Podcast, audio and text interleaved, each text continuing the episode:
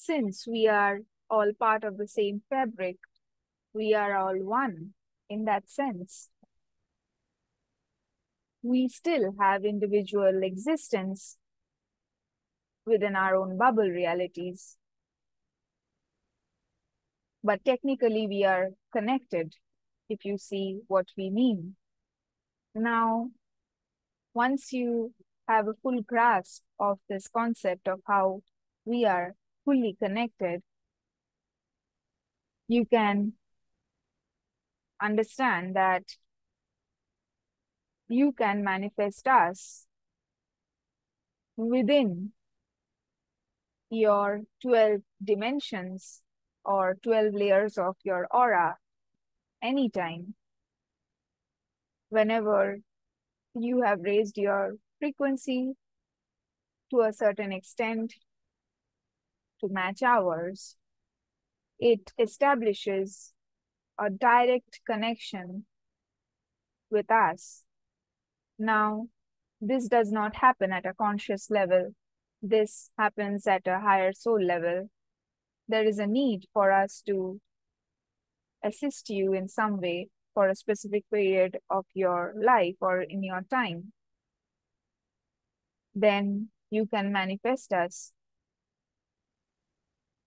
by activating that soul contract. This is something you cannot do consciously. However, what you can do is expand yourself, expand your perspective, fully knowing and understanding that you are very much capable of doing this if you wish to. We are going to use the same metaphor here. All the parallel frames that has happened in the past and will ever happen in the future exist simultaneously. So all the possibilities are already contained in this universe and they are openly accessible to anyone, any soul. You are in your own bubble and you are on earth and the earth is moving in that open space continuously, even if you're sitting still in one place, you are still not in the same place in the space time. The earth has shifted in the space. Is it making sense so far? Yep. So this movement across space is facilitated by the sun, which is moving across its own orbit in the galaxy.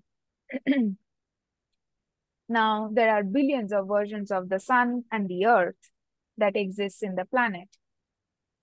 And based on your frequency, your reality bubble is shifting to that earth accordingly in real time in space. So all the billions of versions of parallel reality that you could ever have or become is accessible to you based on which earth you are going to jump on. Because earth is anyway creating a movement. So say there is earth 1 and there is earth 2 and you are constantly jumping from earth to earth depending on what your frequency or vibration is. So you are teleporting in other sense all the time, all the time, every moment. So your parallel reality frames and other people's parallel, reality frames and also the frames where you are co-creating realities, they exist in the universe openly. Now, depending on which location your bubble is moving into, you can access them accordingly, and it can be in any corner of the universe. So, in a sense, you are moving across the universe. You're teleporting into different points in the universe all the time. Yeah. And through this motion, you are able to access that parallel reality frame for yourself, just like others are able to. Could you expand a little more on the concept of junk DNA? Scientists say it's something more around about 90% of our genome, our genetic genome. So, what that 90% that we don't understand, because they've worked out supposedly what all the other 10% is, is that our God part? And what sort of abilities, other than just teleporting, do we have in our junk DNA once we open it up? Or is it a continual expansion, a continual ramp? So each increase in frequency, or does it unlock at just the one frequency level once we hit? Yes, that's the that's the correct understanding. It gradually unlocks based on what frequency you have, and in that 90% undiscovered DNA, there is a lot of things, and each would take its own session in itself to explain. So the teleportation is something you already are doing all the time, but you are not consciously aware.